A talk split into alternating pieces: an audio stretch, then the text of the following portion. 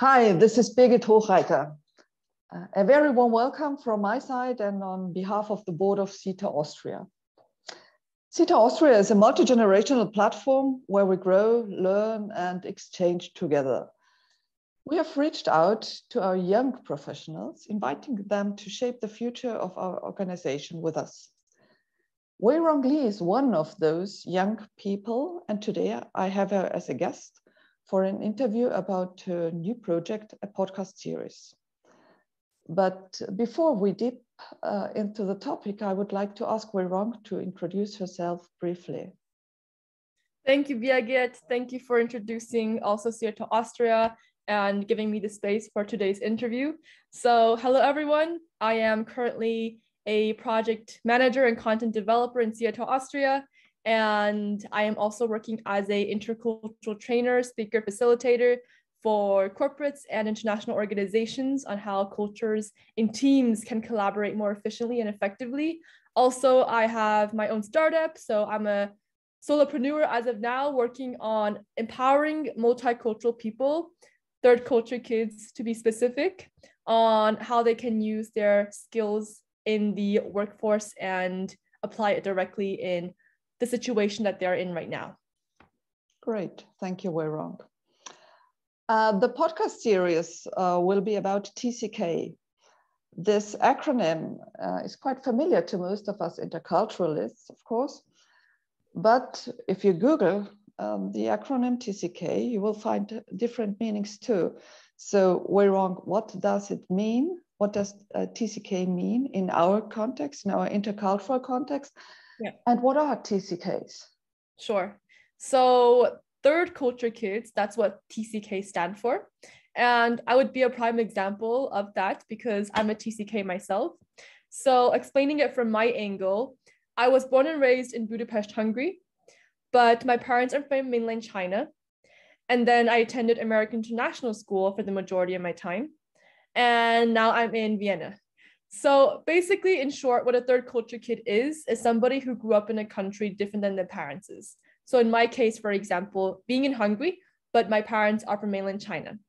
And so there's a lot of privileges, of course, when you talk about third culture kids, multicultural people. It's also a term that we attribute to it. But there's also a lot of things that we don't know about it. And that's why it's really much something that should be discussed more and I also do a lot of work in this field now. So yeah, that's in short what it is. Okay, yeah. And why are they so relevant just now? Yeah. So they have been relevant for a long, long time. However, it's recently that people are perhaps becoming more aware and more conscious of the term, at least, third culture kids. There has been more awareness of you know multicultural kids and multicultural people. I talked to mai who's doing neuroscience uh, work in the cross-cultural field and we just had a talk about this. But in the sense it, they're very much appearing right now because if you look at what the pandemic has been in a way doing it has really given us the opportunity to connect across multiple borders and to be able to hop on a zoom call with somebody who's from an entirely different country right and so we see the importance of doing work cross culturally, and we see the importance of people who can think in multicultural mindsets. And so, in this context, third culture kids are very much relevant because they were born into this environment and they have these kind of innate skills that they can bring to a lot of different organizations and different contexts. So, in terms of the relevance right now, during the pandemic time, it's ever more important to be able to understand how do we present ourselves? How do we communicate with people from cross-cultural contexts? Because this is something that's becoming more integrated into our work every day. Yes. Okay, thank you. Um, last year, we had our focus within SIETAR Austria on multilingualism with Karin Martin as our mastermind. Throughout the coming year, we are crossing physical, psychological, and virtual borders. So, Weirong. how are TCKs and your project connected to SIETAR Austria's theme Beyond Borders? Excellent question.